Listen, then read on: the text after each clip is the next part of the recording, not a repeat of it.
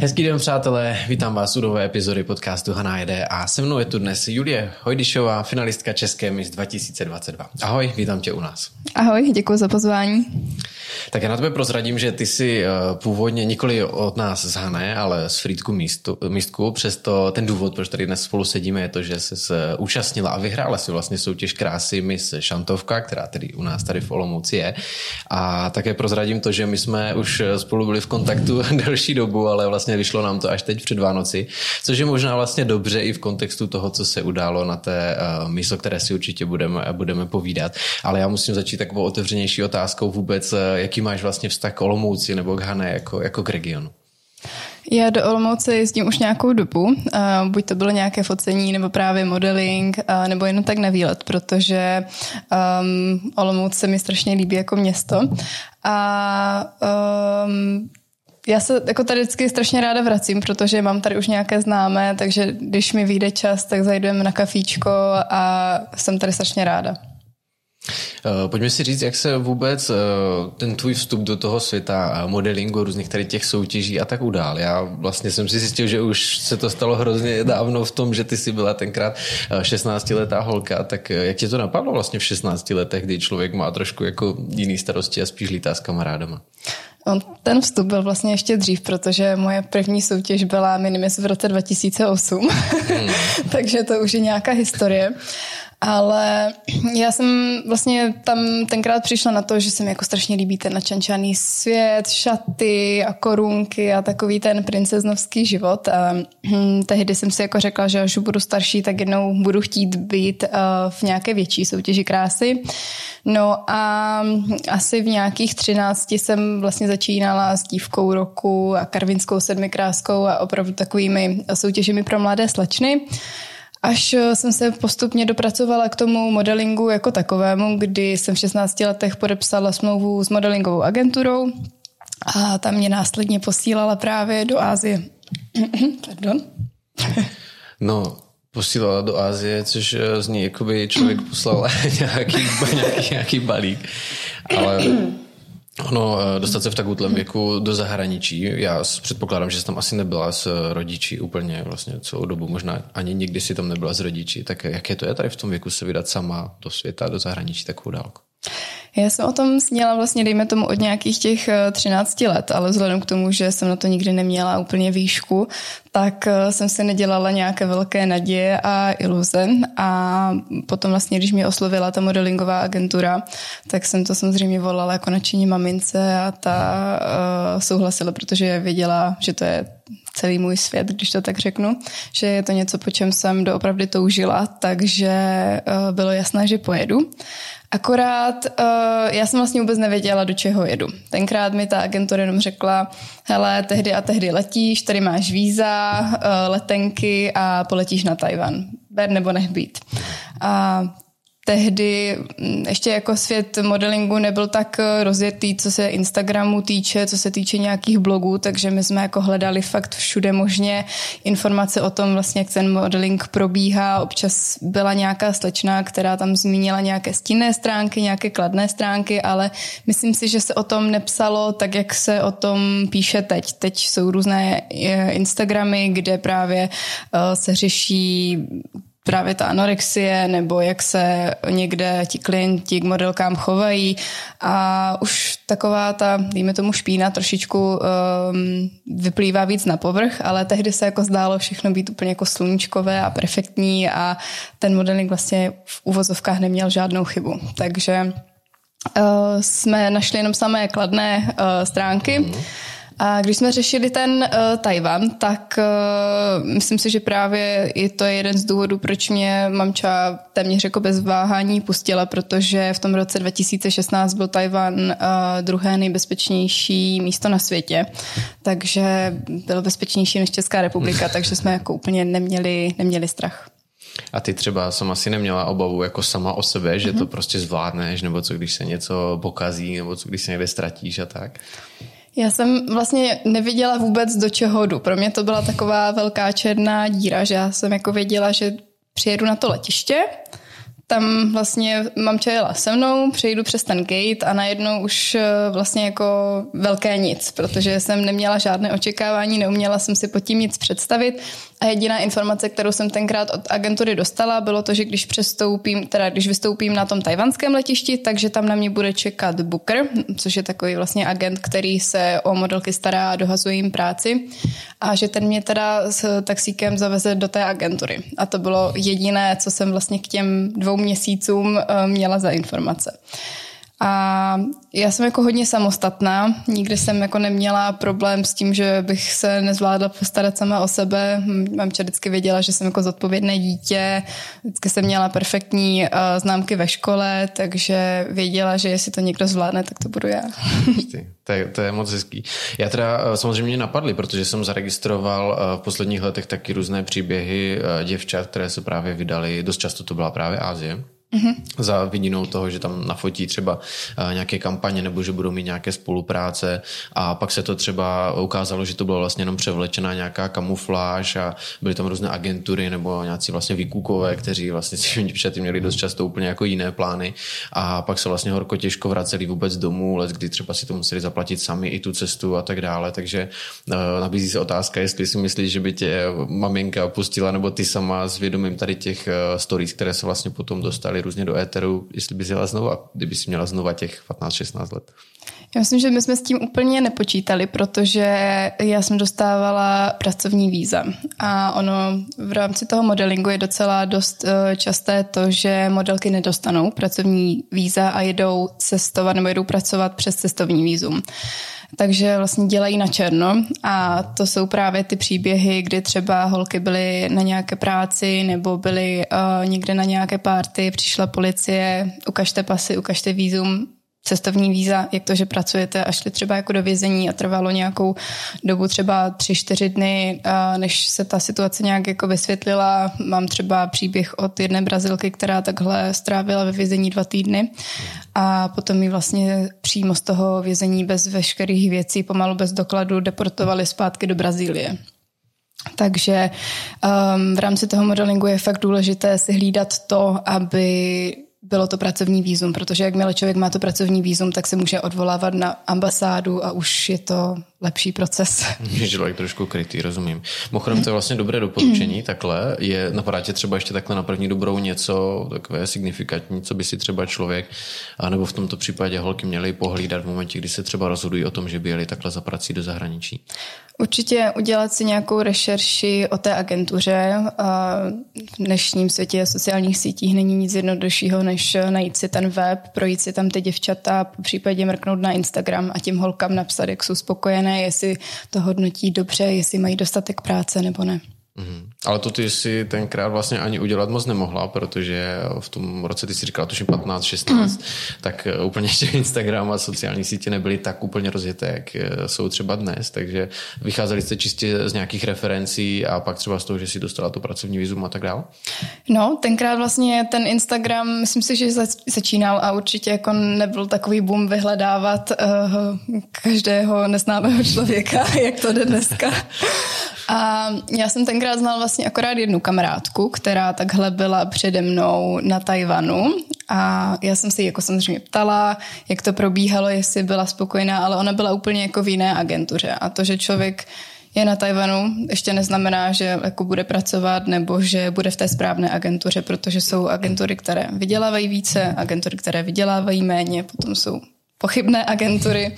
A ona byla v jedné z té nejlepších agentur tenkrát a Ona byla z toho Tajvanu hrozně nešťastná vlastně, když si tak teďka na to vzpomínám. Ona říkala, že uh, to jídlo jí vůbec nechutnalo, že nevěděla, co tam má dělat, že se jí nelíbila ta kultura, nelíbilo se jí to prostředí. Ona byla úplně taková celá špatná z toho.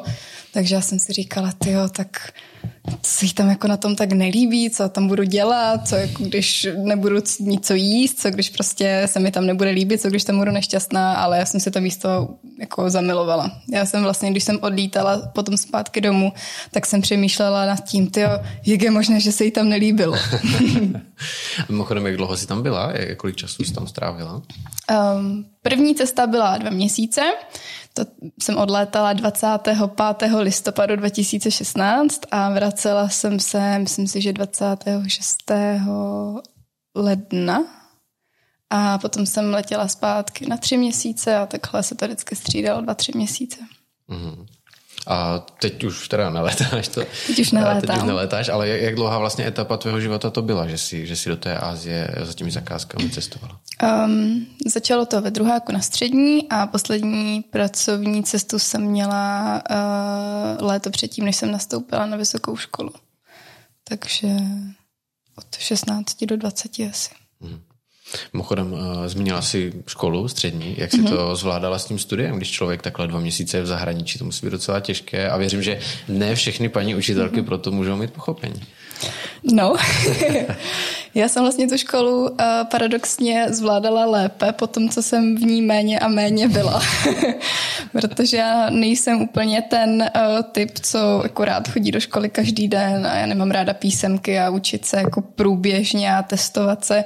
Mě jako daleko víc vyhovuje ten systém, že se jako dozvím nějakou látku, tu se jako naučím komplexně, jdu na zkoušku, dostanu Ačko a jdu domů. Takhle mi to vyhovuje nejvíc. Ale samozřejmě, že se to tenkrát jako řešilo. Ty, paní učitelka mi vlastně jako říkala, že pokud eh, si nezvládnu tu školu dohnat, tak jako okamžitě letím.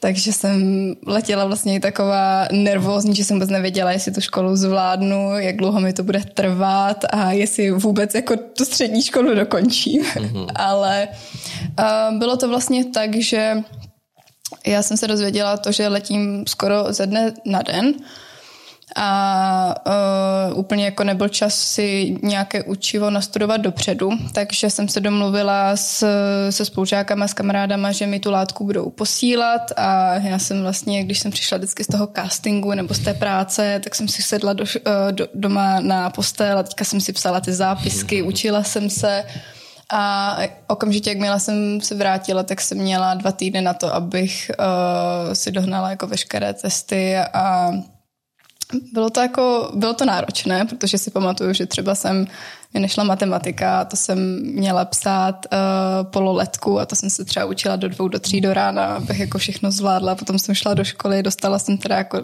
myslím si, že dvojku a byla jsem celá jako šťastná z toho, že jsem uh, to zvládla dohnat. Takže potom, když už si vlastně ti profesoři jako na to zvykli, na ten systém, tak uh, kolikrát jsem i dostala učivo dopředu, uh, že mi dali nějaké materiály, já jsem se to neučila, napsala jsem si třeba písemkou měsíc dřív než uh, spolužáci a v klidu jsem si odletěla, když třeba jsem něco nestihla, tak jsem potom jako doháněla zpětně ale mm, po té první pracovní cestě už ti profesoři maximálně mi jako vycházeli vstříc a byli jako hodně flexibilní, že eh, Měla jsem buď ty materiály, anebo ty písemky jsme se jako domlouvali, tak aby to bylo pro obě strany v pohodě. Tak eh, já z toho čtu, že jsi samozřejmě asi trošku studijní typ, protože myslím si, že tohle by nezvládl úplně každý. Mnoho studentů a dětí má vlastně problém vůbec, i když v té škole jsou denně, tak mm-hmm. udělat ty zkoušky tak, aby je třeba prošli nebo aby to učivo vlastně pochopili a ty si to zvládala takhle krásně i na dálku, což teda všechna čest, takhle i zpětně. A já bych se s dovolením zeptal na to, protože si pořád byla v nějakém věku 16, 18, 20, kdy eh, mnohé děti a vlastně studenti začínají třeba s nějakými prvními brigádami tady u nás nás jako v Česku doma a ty si vlastně létala takovou dálku, tak eh, já třeba vůbec nemám představu o tom, kolik eh, peněz si třeba za ten turnus nebo za nějaké kampaně tam eh, vlastně člověk nebo ta modelka může mm-hmm. vydělat. Tak jestli bys nám třeba trošku přiblížila tady tohle a také jak se na to ty dívala, protože samozřejmě přijít nějakým penězům v tomhle věku občas může taky leskomu zamotat hlavu.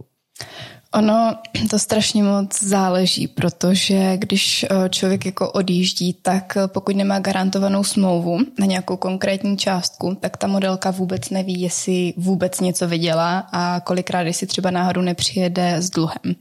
Ono to vlastně funguje tak, že zpočátku všechno zaplatí agentura, ta modelka si jenom zbalí kufr a odletí. A potom vlastně z každé té práce um, odevstává půlku agentuře a půlka jí zůstává. Většinou to takhle bývá v těch zahraničních agenturách, v Česku je to trošičku jinak. ale z té půlky vlastně, která jí zůstává, tak platí potom veškeré náklady, jako je ubytování, letenky, doprava. My jsme tenkrát dostávali pocket money, což byly to bylo takové kapesné na přežití. a uh, potom vlastně z každé té práce se um, odečítá ta částka, aby si ta modelka pokryla úplně všechno. A jakmile si to pokryje, tak teprve vlastně začíná sama na sebe vydělávat. A ne vždycky se to každé modelce podaří, takže někdy to dopadá i tak, že vlastně ty holčiny jedou třeba s dluhem 10 tisíc, 20 tisíc a vrací se zpátky jako domů a mhm. tam to vlastně splácíte své mateřské agentuře. No, nevím, jaká je teďka ta situace, že už jsem dlouho nikde nebyla, ale uh, za mých mladých let tomu tak bylo. za svých mladých let. Dobře. Ale uh, ještě, že se teda vrátím k té částce, tak uh, záleží to i na tom, jaký to je klient, jestli je to přehlídka, jestli je to focení, jestli je to natáčení reklamy. Uh, natáčení reklamy se může pohybovat na nějakých desítkách tisíc a může to vyšplhat až do stovky tisíc. Mm. Záleží opravdu na té, na té značce, protože každý platí úplně jinak. Například přehlídky jsou zase méně placené, přestože jsou jako kolikrát náročnější, že ta modelka se tam musí dopravit sama, stráví tam celý den, uh, většinou je ohladu. A um, asi takový mýtus je to, že ty high-end značky, jako je třeba Louis Vuitton a podobně, tak uh, že platí hodně. To jsem si tenkrát myslela, že to nejvíc, co bych jako vlastně mohla vydělat, by bylo, kdybych šla nějakou přehlídku pro takovou značku. A, a já jsem hodně fotila spodní prádlo a klasické oblečení a vždycky jsem si myslela, že to je to nejhorší, že to je prostě úplně tady nějaké jako šušně. A potom, když jsem si o tom povídala s kamarádkou, která pravidelně chodila ty přehlídky pro Louis Vuitton, tak eh, ona musela jít tři přehlídky, aby se vydělala to, co já za jedno focení. Ale pojďme se teda s dovolením mhm. vrátit ještě k těm značkám, protože eh, já asi v momentě, kdybych byl na tvém místě, tak bych taky chtěl fotit pro ty největší. A reflektovala jsi to potom třeba, že ti přišla nabídka od nějaké, řekněme, známější značky a ty si věděla, že by to třeba nebylo dobře zaplacené, tak si to třeba odmítla nebo automaticky si raději brala ty v méně známé. Mm, ono to úplně nebylo tak, že bychom si mohli říkat, které nabídky chceme a které ne. A my jsme na začátku dostali takový dokument a tam jsme vyplnili, co fotíme a co ne. Samozřejmě jako erotika se dala vyškrtnout, potom vím, že děvčata se třeba vyškrtly i kožešiny a věci z pravé kůže. A to bylo vlastně jediné takové omezení, které jsme si jako mohli vybírat, co ano a co ne, ale jinak jsme museli teda přijmout každou nabídku, kterou jsme dostali. A já jsem vlastně ty nabídky od takových těch největších značek ani nedostávala, protože nejsem ten uh, evropský high-end uh, typ. To znamená, že nemám ty ostře řezané rysy, nemám vystouplé lícní kosti, nejsem až tak hubená a úplně vysoká. Já spíš s tím kulatým obličejem a líčkama jsem komerční typ, takže jsem dostávala právě zakázky tady toho typu. A je to teda takhle rozdělené, že třeba, a já nevím, Evropa má svůj v úzovkách prototyp, teda nějaké modelky a Amerika má třeba jiný a Ázie a tak dále? Je to tak, já bych řekla, že v Americe um, frčely takové ty sexy dračice. Ázie měla hodně ty rostomilé, uh, miloučké, mladě vypadající slečny a Evropa právě ostře řezané rysy, vystouplé lícní kosti, někdy propadlé oči. A většinou právě tady tyto slečny získávaly ty zakázky na ty světové značky, na ty kampaně, ale pokud už to byla teda uh, kampaň jako obrovská, tak ty byly samozřejmě jako velmi dobře placené.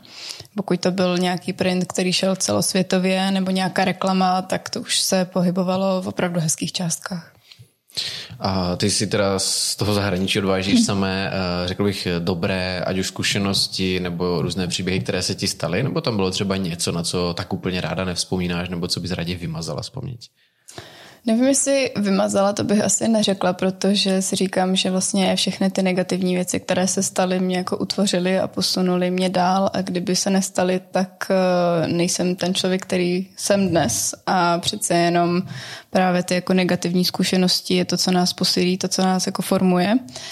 A tím jako největším mínusem právě byla ta anorexie, kterou jsem si prošla. Začalo to v těch 16 letech a úplná ztráta sebevědomí spousta lidí si myslí, že když jako holka je modelka, tak najednou bude jako sebevědomá a namyšlená, ale ono to tak vlastně vůbec není, protože třeba ty dva, tři měsíce jste vystavování neustále kritice, kdy nejste dostatečně dobří, kdy nejste dostatečně hezcí, hubení, eh, vysocí. Já jsem poslouchala stále, jak jsem maličkatá a jak bych potřebovala vyrůst a že mám kudrnaté vlasy, že si musím narovnat a pořád jsem vlastně poslouchala, co na sobě musím změnit, abych byla lepší, abych byla krásnější, abych měla více zakázek. Takže v těch 16 jsem si prošla takovou krizí um, sebevědomí, že do té doby jsem měla zdravé sebevědomí, byla jsem jako spokojená taková, jaká jsem byla a neměla jsem potřebu se měnit, ale v těch 16 přišel úplně takový červený varovný signál a já jsem si řekla stop, aha, a už jsem jako začala na sobě hledat ty věci, které bych měla předělat, abych eh, se přirovnala k nějakému tomu ideálu krásy. Takže na to vzpomínám uh, neúplně jako hezky. A taky náročné byly někdy ty kolektivy. Já se jako odnáším spoustu kamarádek z těch zahraničních cest, kdy jsme tam byli jedna pro druhou a povídali jsme si fakt třeba kolikrát do tří do rána a řešili jsme spolu úplně všechno ale taky tam byla soutěživost a holky některé vnímaly konkurenci, přestože jsme si třeba úplně konkurencí nebyli právě kvůli toho, že každý ten klient měl nějaký ten svůj typ a já už jsem kolikrát věděla, kterou zakázku bych mohla dostat a kde vůbec nemám šanci. A tenkrát i holky, jak právě trpěly tou anorexí taky, tak eh, se předháněly o to, která vydrží nejíst díl.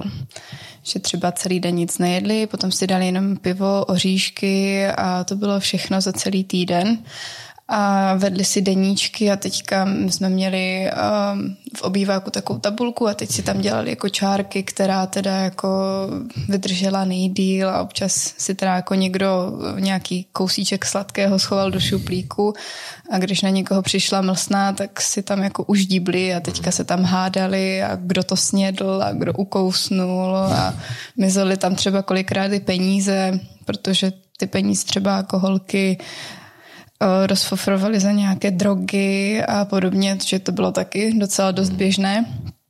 Takže občas tam ty jako hádky byly a bylo to teda způsobené tím, tím kolektivem. No. Vždycky to hodně záleželo o tom, jaké holky se na pokoji sešly.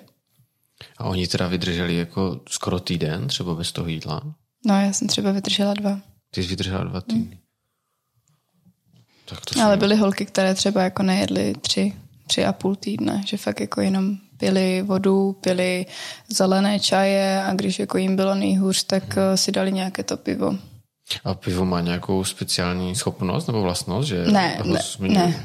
Jenom to byla asi, myslím, chuť nebo nějaká jako kultura, že jako na to byli hmm. zvyklé, že předtím, než začali jako modeling, tak pili pivo a, a měli jako na to chuť, no. Hmm. A to se bavíme o holkách celého světa, předpokládám, nejsou to jenom Češky. Ne, ne, ne, já jsem hmm. vlastně tenkrát nebo úplně poprvé jsem byla s Češkou na pokoji, ale od té doby už jsem jako nikdy s Češkou do kontaktu takhle přímo jako v té agentuře nepřišla. Byla to především Brazílie, Ukrajina, Rusko a myslím si, že Litva. Litva. Mm. Um, chodem ty, jak jsi zmiňovala, takové to zdravé, zdravé sebevědomí. Mm-hmm. Já si myslím, že tím si určitě prochází vlastně holky, i když jsou normálně tady doma, jako v Česku, zvlášť v tom věku, já nevím, kolem těch 18-20 let. Ale tohle, co jsi zmiňovala, tak si myslím, že musí mít jako skutečně velký dopad a teda klobouk dolů, nebo aspoň z tebe vnímám, že tady z tohohle z toho už se jako dostala a, a že si tady tuhle tu životní etapu překlenula, ale asi to nebylo nic jednoduchého a předpokládám, že si to v sobě nějakou formou poneseš jako až, až na do smrti. Jo, jako bylo to uh, asi jako jedno z takových nejtěžších um, uzdravování, co jsem jako musela udělat za nějaký ten svůj život, protože uh, to byla taková cesta jako do záhuby, kdy já jsem si nepřipadala dostatečně chytrá, dostatečně hezká, dostatečně vlastně nic. A teďka jsem jako viděla, že když jako nevěřím já sama sobě, tak mi potom nevěří ani to mé okolí. A naopak uh, jsem jako poslouchala různé jako posměšky právě na to, jak vypadám, že jako můžu být vlastně modelka s tím, jak vypadám, že nezvládnu školu, že nezvládnu toto a tamto. Takže potom už přišel fakt takový jako krizový moment, kdy jsem si řekla tak a dost, já takhle nechci žít a musela jsem si srovnat priority a udělat si pořádek v hlavě a začala jsem pracovat na tom, abych se hlavně jako cítila dobře po té psychické stránce. A jakmile jsem to nějak jako utřepala ty svoje myšlenky a začala hodně meditovat a poslouchat různé afirmace, tak musím říct, že se mi eh, život úplně změnil k lepšímu. Mě teď napadá jedno téma a s dovolením ho možná otevřu. Eh, jaký dopad má vlastně tady na to, o čem my se bavíme, na to sebevědomí, srovnávání se, eh, mají sociální sítě a třeba konkrétně Instagram je taková platforma založená vlastně na fotkách, na obrázcích, na sledování jiných lidí. A za mě je to strašné. Já třeba už jenom z toho, z toho svého pracovního hlediska vidím, jak uh, různé filtry a face-upy a mm, tady ty photoshopovací uh, aplikace úplně mění strukturu obličeje a mění úplně člověka. A bavíme se právě o tom i s různými klienty, když kolikrát přijdu, tak oni úplně oh, ty vypadáš jako na Instagramu. A já, hm?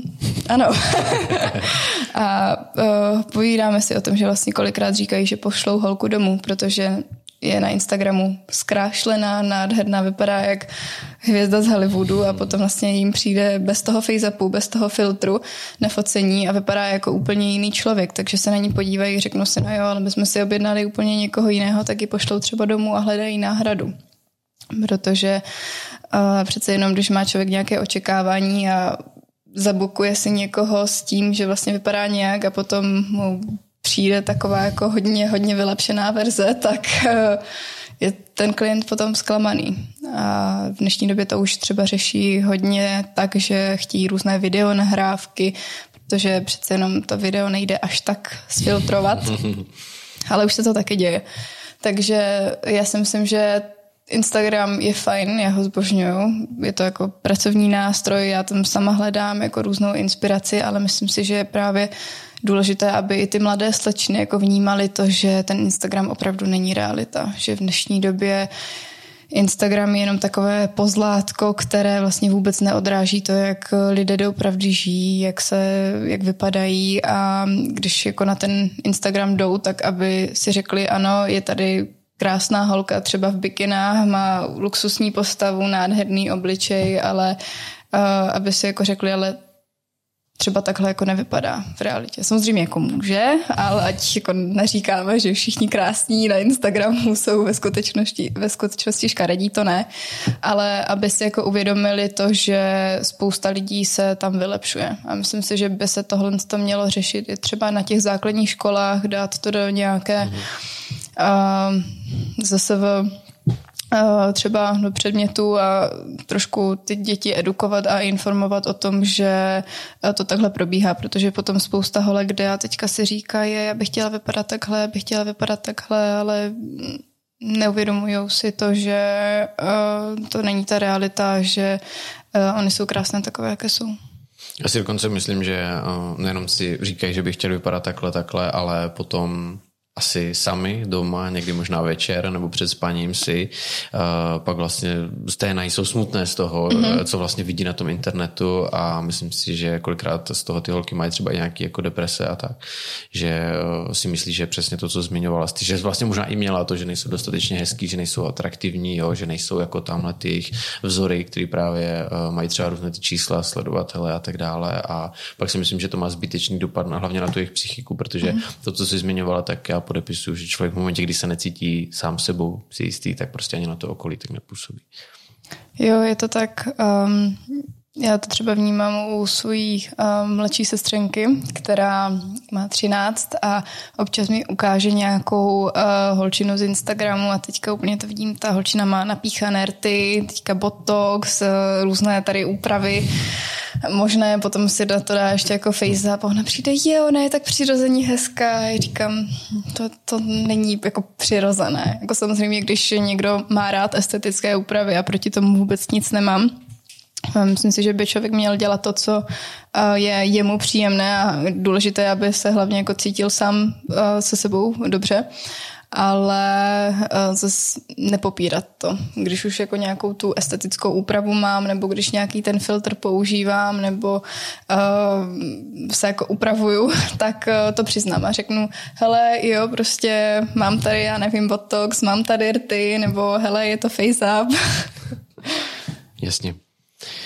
Uh, pojďme se teda s dovolením přesunout k těm mm-hmm. soutěžím, které samozřejmě s tím vzhledem a s tou krásou uh, také souvisí.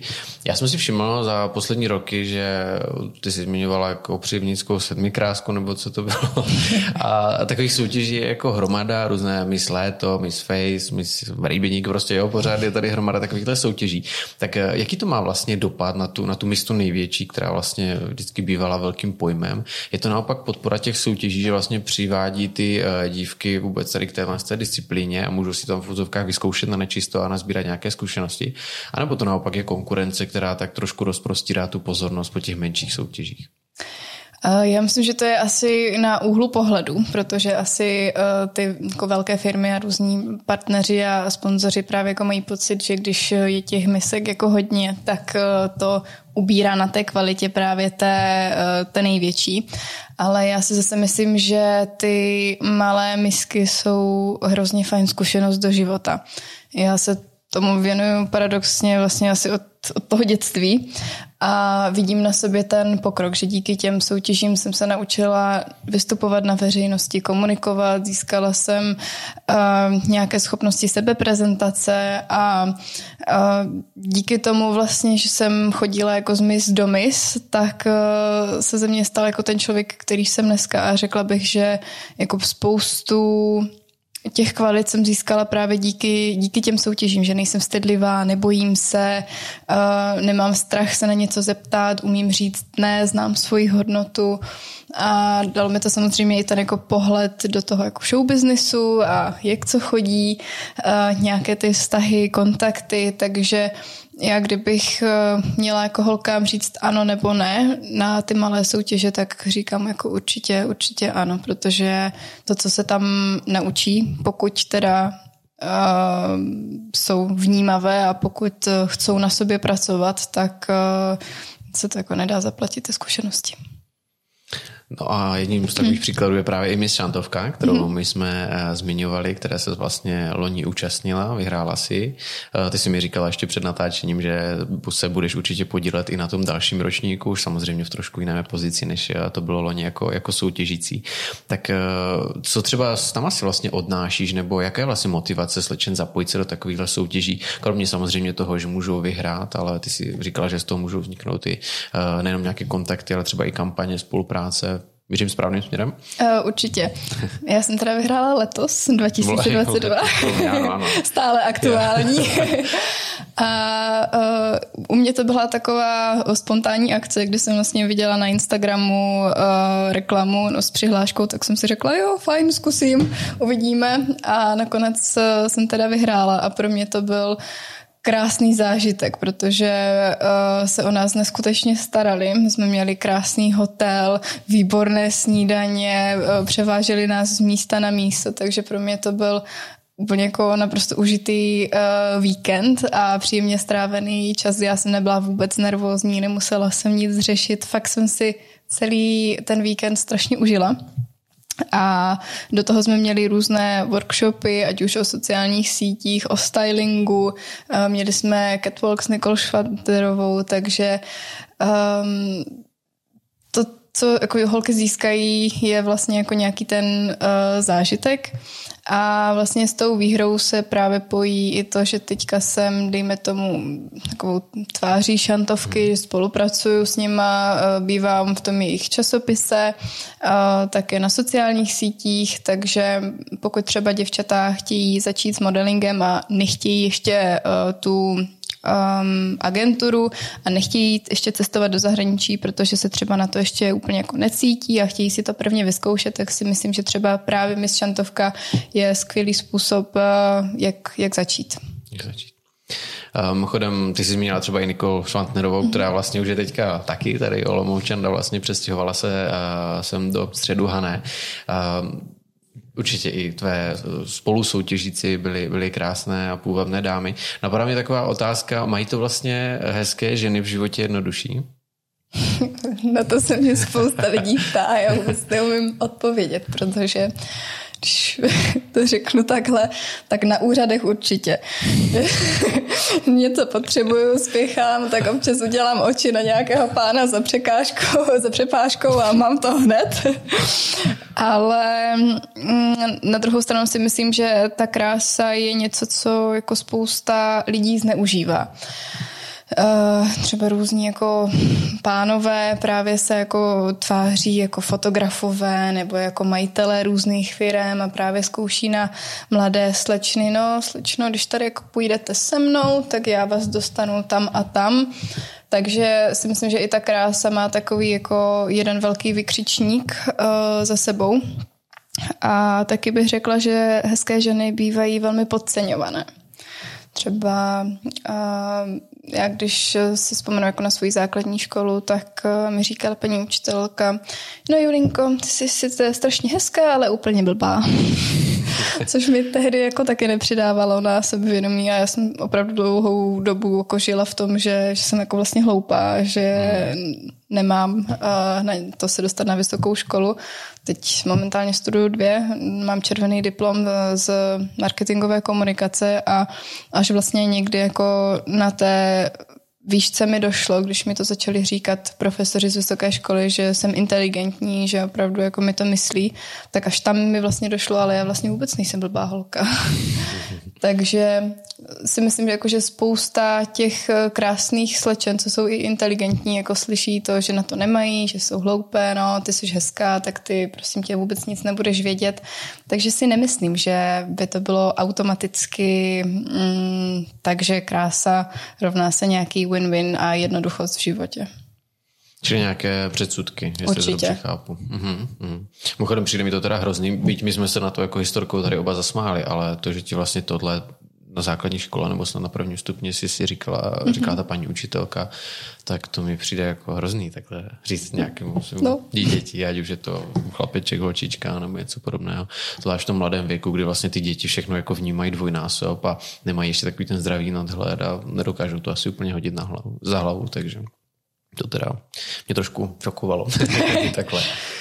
Eh, dobrá, pojďme se teda posunout mm-hmm. od Miss Šantovka k té velké Miss. Eh, vlastně vedlo teda všechno tak nějak k tomu, že se jednou chtěla přihlásit nebo do té velké Miss. Teď mi možná můžeš rovnou i zodpovědět, jestli to byla vlastně tvůj, tvůj první pokus o to dostat se vlastně do finále, nebo si to třeba zkoušela už někdy v průběhu těch let minulých.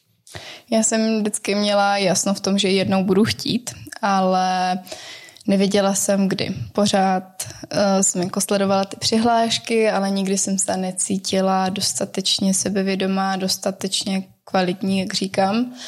A říkala jsem si vždycky, ještě počkám, ještě počkám, ještě počkám, že nikdy nebyl ten uh, správný čas, abych uh, byla schopná odprezentovat jako sama sebe, ale abych si řekla, jo, tak teď mám ty zkušenosti, teď si tady opravdu zasloužím být a teď mám co jako nabídnout, protože krásný holek je prostě všude plno.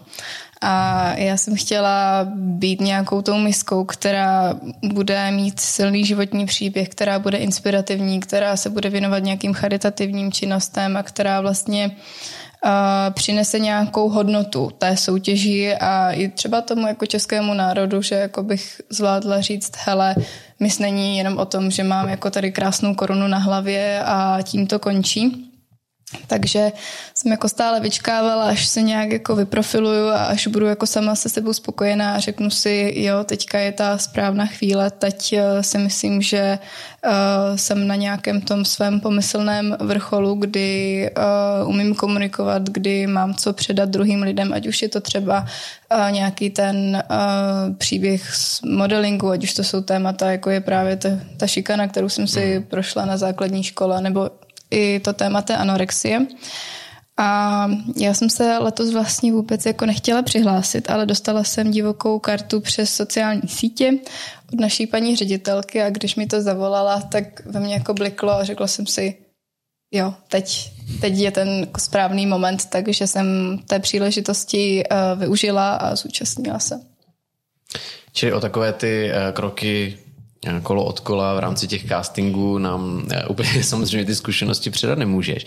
Na druhou stranu se tě můžu zeptat, protože jsi v tom nebyla od úplného začátku, jak vlastně vnímáš eh, českou mis eh, letos, nebo teď, v, tomto, v této době v roce 2022.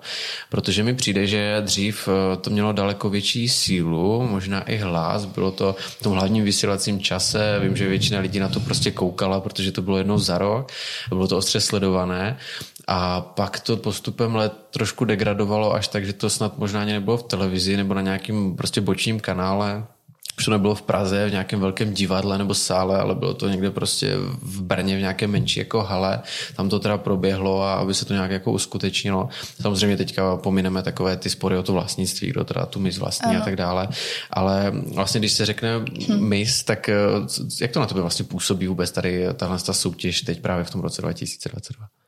Já určitě vnímám to, že ten trend je úplně jiný, než byl, že právě tím, že je možná více těch jako soutěží, tak eh, třeba ti partneři neinvestují tolik do té, eh, do té hlavní, nebo um, já si jako myslím, že ten trend jako celosvětově je i mm, ovlivněný právě různýma jako influencerama a hezkýma holkama právě s tam na Instagramu.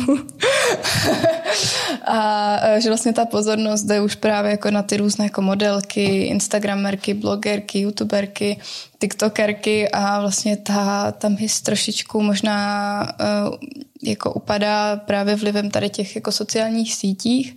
Na druhou stranu, když se podívám do světa, tak pořád prostě Miss World, Miss Universe a tady ty jako obrovské soutěže v zahraničí mají jako velkou váhu, velkou hodnotu a a ty slečny, které vyhrávají nebo se umístují na těch uh, předních příčkách, tak uh, mají jako velký přesah a věnují se různým aktivitám, ať už je to modeling, ať už to jsou ty charitativní činnosti.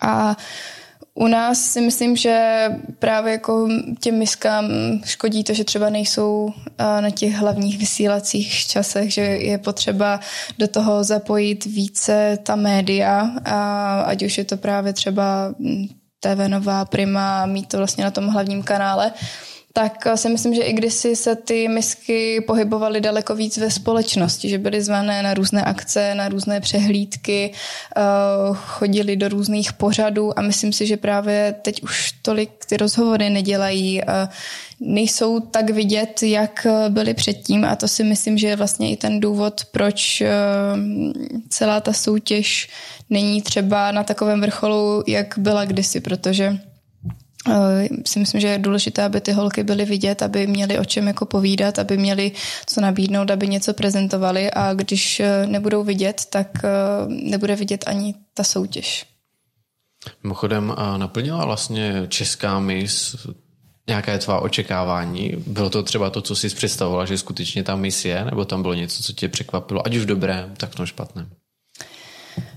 Hmm, já vlastně ani nevím, jaké jsem měla očekávání, když jsem uh, šla. Já jsem asi od té soutěže jako nečekala nic. Spíš jsem očekávala věci od sebe, kdy jsem se soustředila na to, abych uh, si na konci té soutěže, soutěže řekla úplně to, co, abych si jako řekla, že vlastně jsem ze sebe dostala maximum, že už jsem jako nemohla udělat nic víc, že jsem se sebou maximálně spokojená a abych na každém tom soustředění, abych na každé té aktivitě opravdu podala ten nejlepší výkon. Takže já jsem vlastně tak nějak si dala klapky na oči a ignorovala jsem nějaké to okolí nebo nějaká ta očekávání a věci, co uh, přicházely zvenku a soustředila jsem se na to, abych já s tím svým výkonem v té dané situaci byla spokojená. A jestli nějaké... Hm, teď jsem se rychle zamyslet. Uh, asi jako, když jsem byla dítě, tak uh, jsem měla právě jako představu jenom toho jako pozlátka, jak to všechno bude jako krásné a načančané a že jako vlastně se tam o nás budou starat jako princezny, že my tam jako jenom budeme sedět a teďka každý nás bude uh, obskakovat, ale tím, že jsem potom vlastně začala těmi menšími uh, soutěžemi krásy, tak uh, jsem vlastně přišla na to, uh, jak to opravdu funguje a že být vlastně tou finalistkou vůbec jako není nic jednoduchého, že to není uh, procházka růžovým sadem, ale že opravdu na sobě člověk jako musí pracovat, musí ať už makat na postavě, tak na nějakých svých retorických schopnostech a mít nějaké aktivity, do toho plnit uh, ty sociální sítě, aby tam byl člověk aktivní, aby správně jako propagoval, promoval ty uh, partnery, aby člověk zároveň ale působil stále přirozeně, protože to si myslím, že v dnešní době taky hodně chybí. Mm-hmm spousta uh, nejenom jako misek, ale i těch jako instagramerek opravdu jako prodá cokoliv a je jim jedno, co tam uh, mají a jak to tam mají. Jeden týden uh, propagují jednu značku, druhý týden propagují konkurenční značku a já jsem si říkala, tak to teda ne, takhle já to dělat nechci.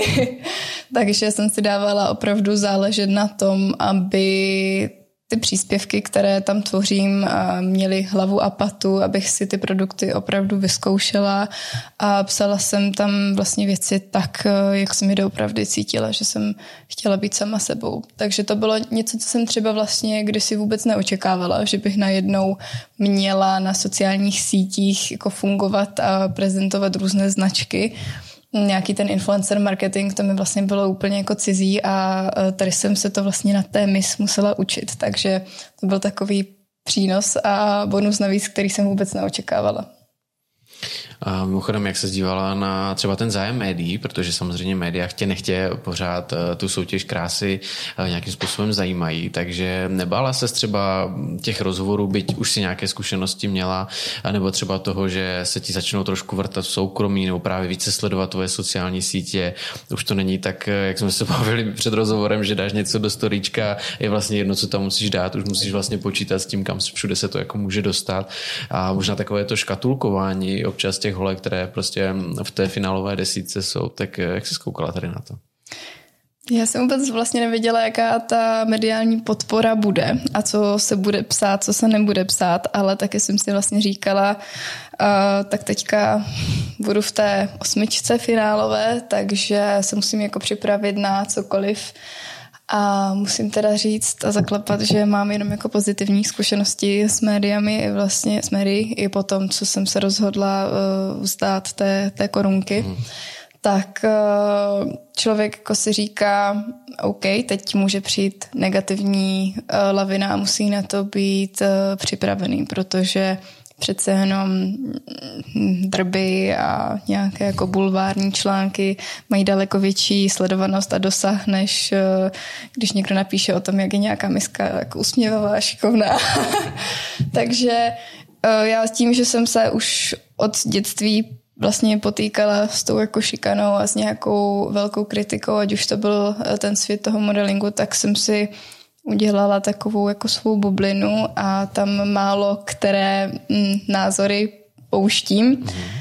Že si dávám pozor na to, co do té hlavy opravdu jako dostávám a jaké informace e, přijímám a mm, negativní věci se snažím vytěsnit. A, a byla jsem jenom milé překvapena.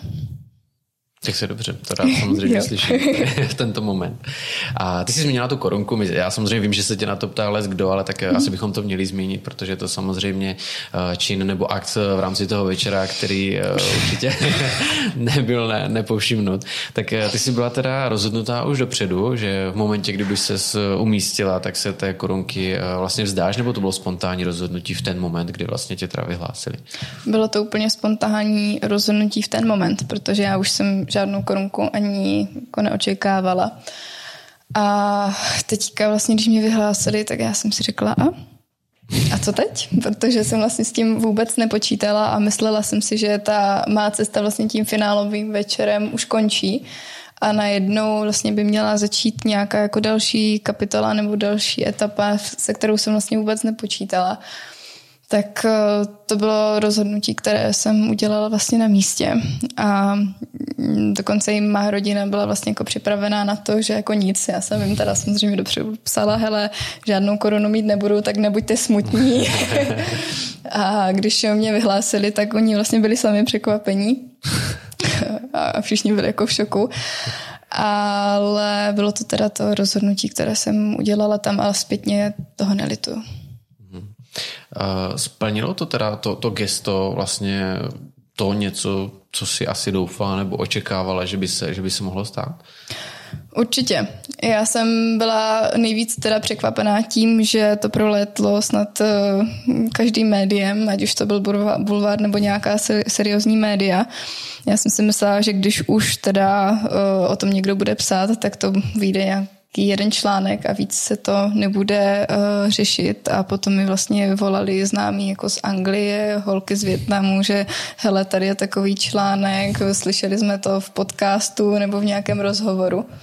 Takže to byla za mě teda síla a dostala jsem i nějakou negativní kritiku. Mm-hmm kdy uh, si třeba jenom někdo přečetl nějaký titulek a už uh, nevěnoval takovou pozornost těm následujícím informacím, tak mi psalo pár jako influencerek a blogerek uh, ohledně tady toho, proč jsem to udělala. Dostala jsem takový jako docela hejt, že jsem si je sama říkala, tyjo, tak Mají to vlastně lidi vůbec jako zapotřebí hmm. psát takovým způsobem takové věci, když to jsou třeba už fakt jako lidé, kteří mají vybudovanou nějakou svou kariéru, své aktivity, že si jim vůbec stojí za to se tady vlastně nějakou jako malou miskou zabývat a, a komentovat a plítvat na to svým časem. Ale toho negativního bylo opravdu jako minimum a psalo mi právě jako obrovské množství lidí, že uh, děkují za to gesto, že se třeba sami nacházeli v situaci, kdy nevěděli, jak dál, nebo měli pocit, že jsou třeba směřování někam a oni tam úplně jako jít nechtějí, takže je to namotivovalo postavit se za sebe a říct si, ne, já chci jako tohle, já to chci takto. Takže si myslím, že to splnilo ten účel, který to jako primárně nemělo, ale že jako spoustu lidí se v tom našlo. Takhle bych to řekla. Mm-hmm. No a tak nabízí se vlastně teď otázka, co teda dál. Ty samozřejmě studuješ eh, ještě vysokou školu, takže předpokládám, že budeš chtít dostudovat, ale tak jak už na střední, tak eh, si zvládala práci plus školu, tak předpokládám, že to bude i teď. Tak eh, jaký máš vlastně plány následující rok, dva? Kam, kam směřuješ teď? Já úplně nerada plánuju, protože vždycky, když jsem si nějaký ten život svůj naplánovala, tak uh, někdo lusknul prsty a můj život byl úplně jiný, ať už to byla právě jako jedna škola, druhá škola, nebo ať to byl ten modeling, co bylo vlastně také naprosto neplánované.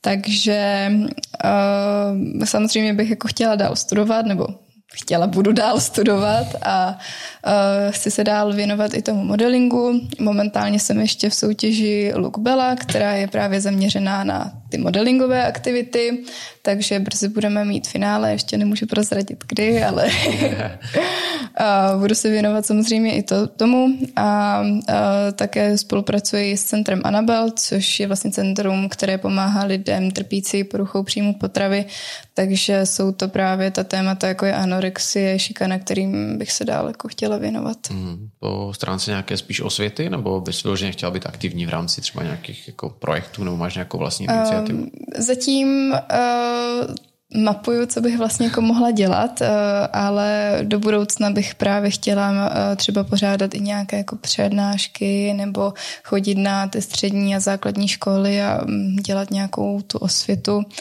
a pomáhat vlastně třeba i lidem, kteří eh, si tím jako aktuálně prochází, tak být nějakou takovou tou motivací a podporou. Mimochodem, co říkáš na taky ne zcela úplně řídký jev a osud vlastně některých finalistek eh, soutěže krásy a to samozřejmě narážím na to, že v momentě, kdy uspějí eh, v té, v té mis, nakouknou potom chtě nechtě do světa show businessu, to dost často potom eh, si najdou nějakého partnera, nějakého podnikatele, fotbalistu, hokejistu, jo a už je to vlastně takový ten cyklus, který určitě známe na mnoha finalistkách těch předchozích ročníků, tak já samozřejmě vím, že nedokáže říct, jestli to náhodou nestane i tobě, ale vlastně jestli to máš třeba tak nějak na paměti, nebo je to něco třeba, čeho by se chtěla vyvarovat, protože určitě tohle to pro tebe není nová informace. Já bych řekla, že už jsem um, v tom modelingovém světě dostatečně dlouhou dobu na to, abych jako věděla, kdo jsem, co od života chci a, a abych si nenechala nějakým pozlátkem zamotat hlavu. A pro mě vždycky byly jako důležité ty uh, vztahy a čím vlastně starší jsem, tak tím víc jako uvědomuji, že jsem orientovaná na, ty, na ty dobré vztahy, už to jsou osobní nebo nějaké pracovní, obecně jako mezilidské, než na to, kdo kolik má peněz, kdo jaký má status a tady to jsou věci, které jsou vlastně pro mě úplně irrelevantní a nedávám jim žádnou váhu a vždycky se snažím jenom stýkat se s těmi lidmi, kteří mi přinesou do života nějakou tu opravdovou hodnotu. A takhle s odstupem času, kdyby si měla říct, eh, tak a bylo to samozřejmě možné, tak šla bys třeba do České mis znova?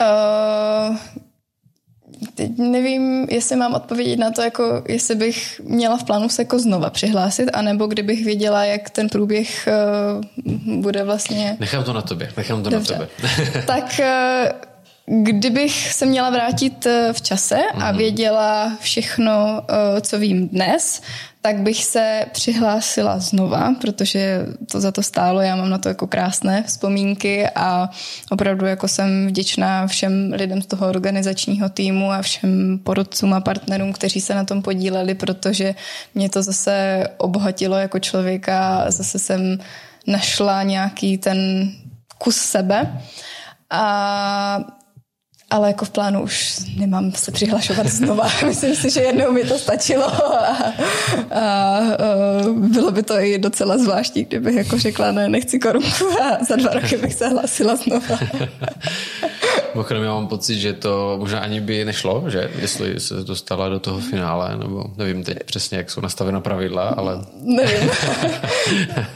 Asi by to mohli dát do smlouvy zase nějaké um, nové pravidla jak by to probíhalo vzhledem k tomu, že jako jsem se vzdala, tak uh, jestli bych mohla nebo nemohla, to už radši do toho zacházet nebudu. Nebudeme do toho zabrušovat. Uh, pojďme se teda s dovolením pobavit o těch soutěžích eh, krásy teď trošku z globálu, ať už se nebavíme mm-hmm. jenom o tobě, ale už se bavit o někom jiným. Uh, tak já mám pocit, že poslední roky se do těch finále mis v jiných třeba i státech nebo kontinentech dostávají let, kdy uh, dívky nebo ženy, které by se tam nedostaly dostali.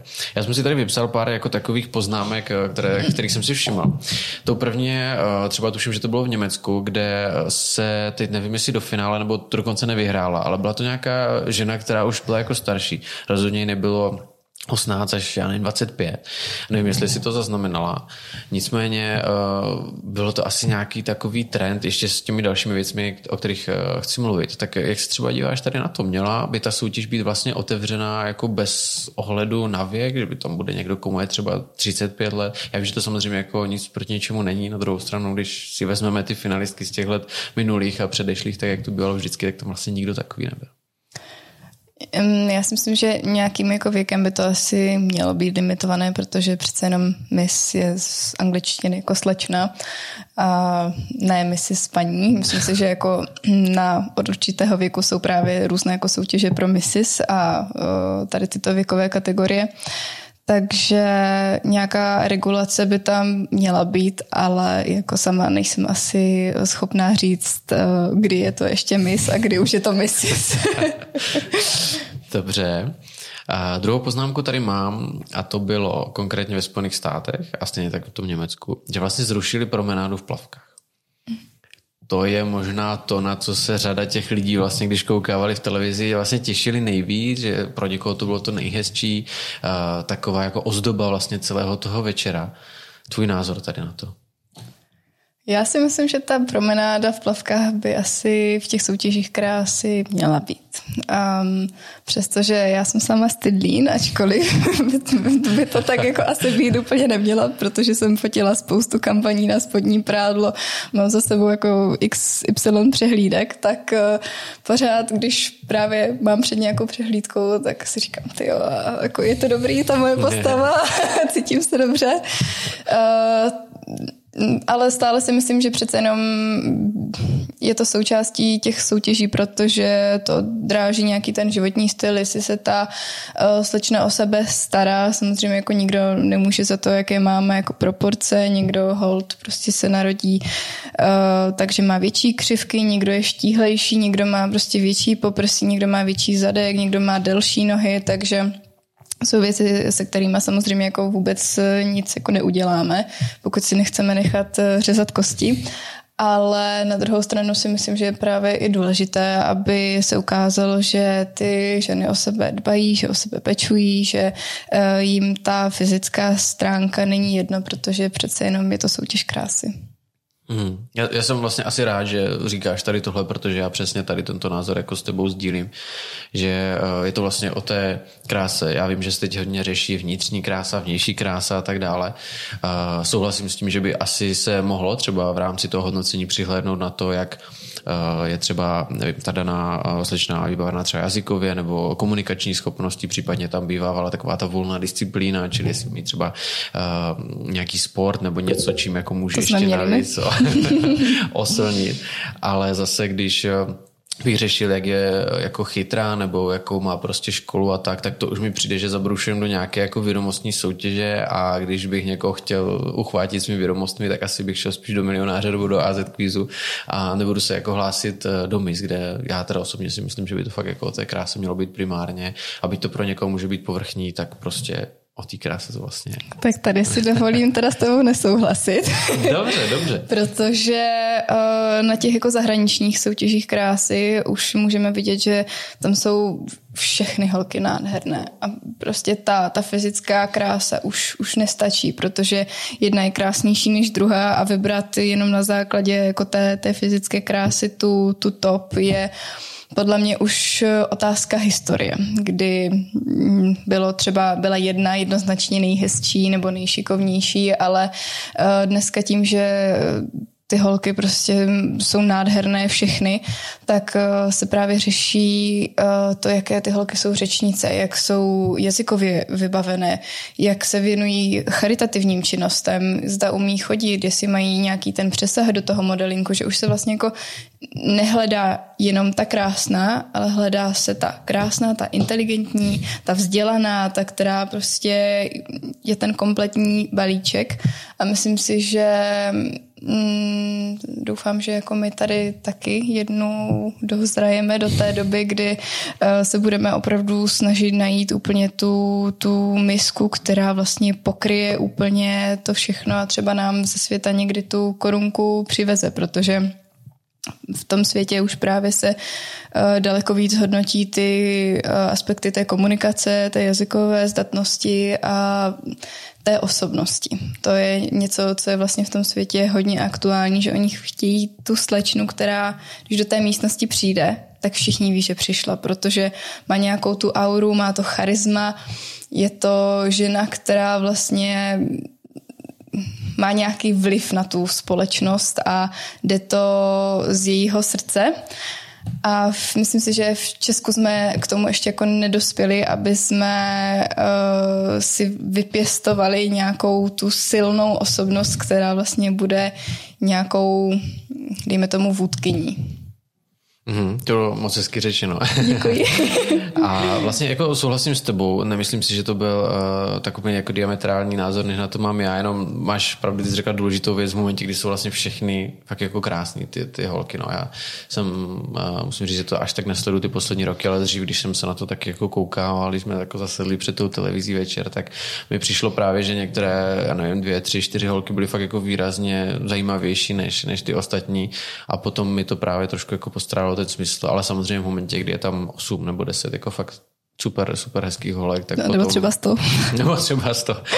tak už je pravda, že je potřeba přihlídnout i tady k těmhle s těma. Souhlasím, že by teda měla vyhrát v tom případě ta, která je vlastně nejkomplexnější a nejvíc jako zajímavá. Takže... No vlastně jako i ty holky reprezentují ten národ, takže když se jako na to podívám uh, z toho hlediska jako České republiky, tak přece jenom jako chceme se jako Česká republika v tom zahraničí uh, blízknout a chceme působit inteligentně, vzdělaně a že jako taky máme to své místo v tom světě, takže proto si myslím, že je potřeba vybírat i právě jako takové slečny, které tam to wow udělají, které jako dokážou a přijedou tak a to je Česko. Eh, dobře, já s dovolením bych poskočil k další poznámce, nebo drážce, kterou tady mám, a to je to, že teda to bylo v Německu v roce 2020, tak, tak v porotě byly čistě ženy. To je soutěže krásy. A je to dobře, nebo, nebo eh, by to mělo být zase na tom, že tam budou ženy, muži, možná muži v převaze? Já si myslím, že by to mělo být 50-50, protože uh, muži i ženy mají vlastně úplně jiný pohled na ten ideál krásy. A ono už jako vlastně se strašně těžko hodnotí, co je nejkrásnější, protože každý má jiné preference. Někdo prostě má rád blondýnky, někdo brunetky, někdo kudrnaté, někdo rovnovlase. Takže už samotný mít ten jako aspekt hodnocení té krásy je, je náročnější, ale myslím si, že přece jenom uh, muži v tom světě jako mají taky nějaké slovo a kolikrát právě ta, por, uh, ta porota je um, tvořena různými partnery, kteří si potom ty slečny vybírají na své uh, propagace a své zakázky, takže si myslím, že aby to bylo vlastně férové, tak by půlka měla být tvořena ženami a půlka muži, aby, ta, aby byly rovnoměrně zastoupeny obě ty pohlaví. Mm-hmm. A když se teďka od těch soutěží přesuneme třeba spíš k tomu modelingu nebo k těm kampaním, k různým focením, tak já jsem si uh, všiml konkrétně, to byla uh, značka Calvin Klein, která mhm. dělala nějakou kampaň, myslím, že to bylo teda pro Spojené státy, ale tam teda vyloženě byly obsazené jako takové ty plus size, jak se to říká, ty, ty, ty modelky. A vlastně bylo to, já jsem to viděl na LinkedInu, kde bylo srovnání uh, kampaně Kelvina Kleina, já nevím, pět let nebo deset let zpátky versus to, co bylo teďka, bylo to vedle sebe. Na té první fotografii byly klasicky prostě modelky jako hezký štíhlý holky a bylo to teda kampaň na to spodní prádlo a teď tam byly naopak, uh, ať už rasově či barvou jako různé, různé modelky, uh, byly tam právě ty plus size, plus tam bylo jedno takové stvoření, které se teď označuje jako to nebinárního, nebo prostě a vlastně jsem si říkal, co, co to tam vlastně dělá, vůbec mi to tam jako nesedělo k tomu, k tomu spodnímu prádlu a já jsem si vlastně říkal, kam jsme se to dostali, nebo vůbec mi to nepřišlo vlastně ani hezký, nějak lákavý. Jak ty se díváš tady na ten možná trend, nebo to, co se teď v posledních tady letech, měsících děje? Rasové zastoupení mi přijde eh, fajn, protože uh, taky si říkám, že vlastně jako nejsme na světě jenom bílí, ale jsou tady jako různé barvy kůže, takže si myslím, že potom ti zákazníci si ten produkt uh, lépe vlastně představí na sobě, když vidí zastoupenou svoji barvu pleti. Takže v tady tom uh, slova smyslu jsem určitě jako pro. Ale co se týče uh, těch jako váhových kategorií, tak uh, mě jako modeling přijde vlastně v tomhle úplně bláznivý, protože oni jdou z extrému do extrému, mají extrémně štíhlé a když vlastně se o tom začne psát, protože nebyl jenom jeden článek o tom, jak třeba nějaká ruská modelka umřela přímo na mole, protože byla hladová a měsíce nejedla, tak vlastně ten modeling udělá to, že vidí tady ten problém té extrémně štíhle, no tak vezmeme náplast a přelepíme to plus size a myslíme si, že vlastně to spasí veškeré naše uh, problémy a uh, já si stále myslím, že vlastně my nemáme ten, ten střed, který potřebujeme, to, to zdravé tělo. Máme tady extrémně, ex, extrémně hubené, extrémně mm, jak to říct hezky? Eh, máme tady plnoštíhle modelky. A, ale chybí mi podle mě ten střed, ta zdravá váhová kategorie, kdy žena, ať už prostě má 52, 55, 60, 70 kilo, si řekne, jo, takhle vypadám, tohle jako je zdravé, takhle, takhle se mi to líbí, protože žít jenom buď v tom, nebo v tom mi připadá úplně jako postavené na hlavu.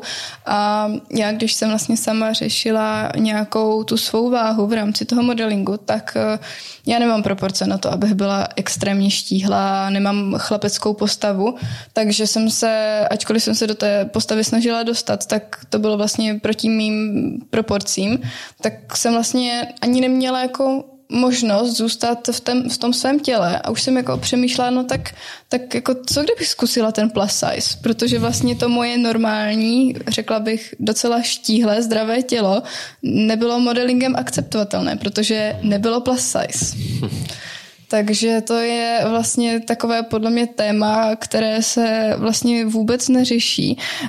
Um, ty různé modní časopisy a návrháři jsou jako vlastně spokojení tím, že tu extrémní vychrtlost, která se v tom modelingu stále projevuje a jako holky do dneška trpí tou anorexí, tak se vlastně jako lepí uh, tou plnoštíhlostí. Ale ten ten zdravý střed tady stále jako chybí, kvůli kterému vlastně um, veškerá ta hnutí vznikla. Já, se, eh, já si myslím, že samozřejmě toto celé vzniklo kvůli tomu, že to odráží tu realitu a to je to, že vlastně populace tlousne, nejenom v Evropě, v Americe, myslím si, že eh, všude možná kromě teda Afriky asi, ale Eh, všiml jsem si toho třeba teďka i eh, tím, že, tím, že hraju fotbal a vybíral jsem teďka, nebo procházel jsem si nějaké katalogy eh, vybavení, konkrétně to byla značka Adidas, kdy mě teda můj, můj kolega, který vlastně partner zajišťuje tady to vybavení, tak tak mi říkal, hele, dej si pozor, protože teď, já nevím, dva roky zpátky se stalo to, že Adidas vlastně posunul číslování těch velikostí o jednu, o jednu velikost jako směrem doprava. Jo, to znamená, že to, co prostě uh, dřív bylo M, tak teďka je S. Jo? A takhle to je vlastně celý posunutý, ta, ta škála. A já si říkám, proč to jako dělali. A on říkal, že to bylo kvůli jako Americe, protože samozřejmě ty lidi jako tloustnou, tak aby neměli pocit, že mají prostě moc velký oblečení, tak se prostě posunula ta škála, což mi teda přijde jako vlastně úplně jako ulítli a nevím, kam se to prostě dostáváme. A z mého pohledu místo toho, aby ty lidi si uvědomili, hele, asi jsem třeba přibral jako víc, než je, je třeba zdrávo. A já neříkám, že ty lidi by se za sebe měli jako stydět nebo nedej bože někoho soudit na základě vzhledu, ale nemyslím si, že je správný, když budeme posouvat jako tabulky velikostí a v reklamách budou jako obézní lidé, když vlastně ve výsledku ta obezita nejvíc škodí jako každému tomu jednomu člověku přece, že vlastně ta jeho schránka prostě je to zátěž, já nevím, pro to svalstvo, pro ty kosti, jo, myslím si, že člověk potom je víc náchylnější na nemoci a tady na ty věci a to, že posuneme jako tabulku velikostí, to úplně nezmění. S tím naprosto souhlasím.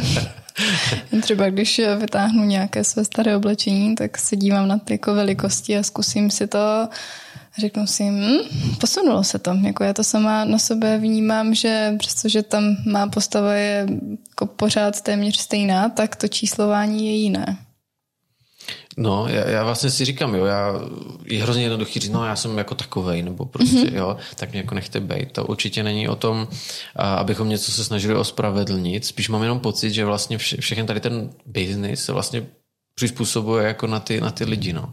A bohužel ten trend, aspoň z mého pohledu, je takový, že prostě jako populace přibíráme na, na objemu a na váze, ale nevím vlastně, jestli je to zdraví, no, tak to byla možná filozofický okýnko, ale, ale hodilo se to vlastně, protože ty kampaně s tím modelingem už se souvisí a zajímalo mě vlastně, jak se na to, na to koukáš ty, protože ty zase znáš i ten druhý extrém, kdy vlastně tady si říkala tři týdny prostě něco nejíst a snažili jste se vypadat co nejlíp, tak si myslím, že byste si možná ťukali tenkrát na čelo, kdybyste viděli, no. jaký lidi se dostanou do těch kampaní, těch velkých značek za, za velký peníze prostě dneska. To vlastně jsem řešila i uh, s jednou uh, plus size modelkou právě v zahraničí. se teda známe jenom přes Instagram, ale uh, nějak jsme si spolu začali povídat o tady tomto průmyslu těch uh, plus size modelek. A ona vlastně říkala, že je to úplně postavené na hlavu, protože oni si ji vyberou na základě toho, že je teda plus size, ale potom jí tam uh, retušují, aby měla užší pas, nebo nějaký špíček, který má faldík, když něco jako překypuje, tak jí to vyretušují, aby to tam neměla. Takže vlastně oni nechají ten jako plnoštíhlý tvar, takže vlastně ta postava je kulatá, ale potom vlastně jedou ve Photoshopu a upravují ten obličej, zvedají ty lícní kosti, upravují to tělo a vlastně ani doopravdy neukážou to plnoštíhlé tělo takové, jaké je, ale také si ho vlastně v té postprodukci upraví, aby sedělo a aby bylo pro ně krásné. Takže to je taky takový otazník, že vlastně uh, modní průmysl využívá plus size lidi, ale nevyužívá to jejich opravdové tělo, jenom prostě část. Mm-hmm. A mimochodem, ty uh, dostala se třeba k těm informacím, jak to vypadá v té postprodukci, nebo třeba když jsi viděla sama svoje fotky, mm-hmm. řekla jsi, ty, tak tady mě asi opravili, nebo tady mi něco nějak jako zlepšili. Já se kolikrát ani nepoznávám na některých fotkách. Eh, často mi chyběly znamínka, jednou mi jako retušovali prsa, že mi je zmenšili nos, pusu, eh, tvar obličeje. Eh, v té Ázii hodně ze mě dělali aziatku, už jenom jako tím líčením samotným, ale potom jsem si třeba všimla, že v té postprodukci mi maličko ještě zašikmili oči, nebo právě ještě zmenšili rty. Takže ta postprodukce 3, 2, 1, postprodukce je, je šílená někde. A, a co si povídáme právě s různýma modelkama, tak, tak říkají, že vlastně si je vyberou e, z nějakého určitého důvodu a potom přesně třeba kolikrát i ten důvod e, potom retušují, že prostě se jim něco líbí, něco je zaujme, ale potom to na té fotce vlastně nevypadá tak, jak oni si představovali, tak to potom vlastně zadělají. Což mě ještě navádí na jedno téma, to je zase takový trošku pohledu budoucna, ale co, co vlastně umělá inteligence? Budou, budou vlastně potřeba třeba eh, v budoucnu modelky vyloženě tak, aby mi se dělala do té kampaně, nebo si vezmu prostě nějakou, nějakou holku, vezmu si tady Julii, protože, nevím, je to moje kamarádka, nemusí od někud prostě lítat a tak dále, nafotím si fotky a pak prostě v počítači řeknu, aha, ale pro tuhle kampaň by si mi hodila blondýna, tak prostě počítač ti udělá vlastně blondě a touto, budu chtít teď, aby měla větší prsa, menší prsa, delší nohy, kratší nohy a tak dále. Já si myslím, že ono se s tím dá totiž hrozně moc kouzlit a vlastně tak, jak jsou různé ty deepfakey a tak, že vlastně člověk už to vůbec nepozná, jestli je to pravda nebo ne.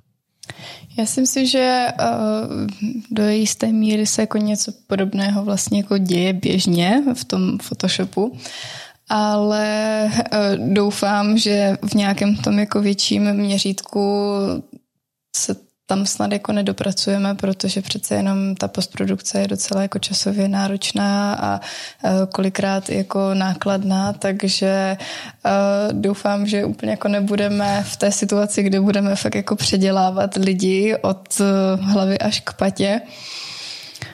Ale uh, také jsem slyšela nějaké třeba modní značky, že už dělají to, že si vlastně toho člověka vykonstruují právě v těch uh, různých jako virtuálních uh, světech a programech a vlastně, že ani už nepoužívají reálné uh, modelky a reálné no. lidi, ale že si je vyloženě jako nakreslí. No, no, přesně. To, to mě třeba jako děsí, ale asi jsou třeba firmy nebo kampaně, kde, kde to sedí, ale na druhou stranu si říkám, že ať už to jsou jako ty přehlídky, nebo ať už eh, je to nějaké natáčení té eh, reklamní kampaně, nebo i to focení, tak eh, ten robot nebo ta virtuální realita vlastně do toho nedá to, co ta modelka. Je tam nějaká ta energie, je tam ta osobnost, je tam nějaký ten drive, který vlastně probíhá na tom focení, takže si myslím, že vlastně snad to nemá budoucnost, protože ta živá bytost do toho dá tu emoci, tu, tu osobnost. Hmm. No já taky doufám, že ještě aspoň pár příštích let budeme vydat na molech lidi a ne žádné, žádné roboty. No trošku... Námět pro Balenciagu. to, trošku to se ubíralo takovým pesimistickým dojmem, tak pojďme, pojďme zakončit to naše povídání něčím pozitivním. Kdyby napadá mě otázka, kdyby se teďka na nás koukal někdo třeba z mladších holek, kdo třeba přemýšlí o tom, že by ten svět modelingu, focení nebo soutěží krásy chtěl vyzkoušet, tak co bys mu vlastně můžeme bavit se i o mužích samozřejmě, mm-hmm. jsou i mužské mužské soutěže krásy. Tak co bys mu nebo jí uh, v tuhle chvíli poradila z těch svých zkušeností všech, který si nazbírala? Napsat mi na Instagram. vyměníme si pár hlasovek. Ne, eh, samozřejmě jako mi takové uh, zprávy jako chodí běžně, kdy třeba někdo chce poradit, jak začít s modelingem a moje taková první rada je vždycky ujasnit si, jestli chci dělat modeling anebo chci dělat soutěže krásy, protože přestože já dělám obojí, tak mám pocit, že vlastně jednou nohou stojím tady, druhou tady a vlastně já sama jsem tak uh, někde mezi, ale pro ten začátek je uh, fajn vědět, jestli mě právě jako víc baví ty soutěže, kde musím právě komunikovat, kde se musím umět odprezentovat, kde je teda součástí to focení. A nebo ten samotný modeling, kdy opravdu jenom přijdu na focení nebo na přehlídku, stoupnu si, udělám bum, bum, bum, hodím nějaký výraz a zase odejdu. Eh, takže udělat si nějakou tu rešerši a potom vlastně vybrat si konkrétní soutěž anebo vybrat si konkrétní agenturu, tam poslat fotky, přihlásit se a zbytek je vlastně už eh, ve vaší reší. Musím doplnit, že skutečně focení před naším rozvorem bylo bum, bum, bum. Dlouho jsme tady neměli takovou rutinárku, jako seš ty, takže to si myslím, že i pro mého parťáka Miru bylo dneska velice rychlé a příjemné focení. takže eh, to byla Julie Ojdyšová, finalistka letošní Miss České republiky a také eh, vítězka Miss Šantovka. Takže já bych chtěl moc poděkovat za to, že si dnes eh, dorazila sem k nám a za námi do studia, že se zastavila zase po dlouhé době v Olomouci. A ještě než se s tebou rozloučím, tak bych ti chtěl předat takový malý dárek, který dáváme všem našim hostům a to jsou takové naše červeno-bílé ponožky, takže ty si prosím můžeš přibalit do svého nemalého zavazadla, které, které tady máš sebou. To je nejmenší kufr, který mám. To je nejmenší. Moc děkuju. Není vůbec zač. Eh, popřeju ti teda ještě samozřejmě, ať se ti daří nejenom v osobním životě, tak také v tom pracovním. Já věřím, že o tobě ještě uslyšíme. Děkuji moc.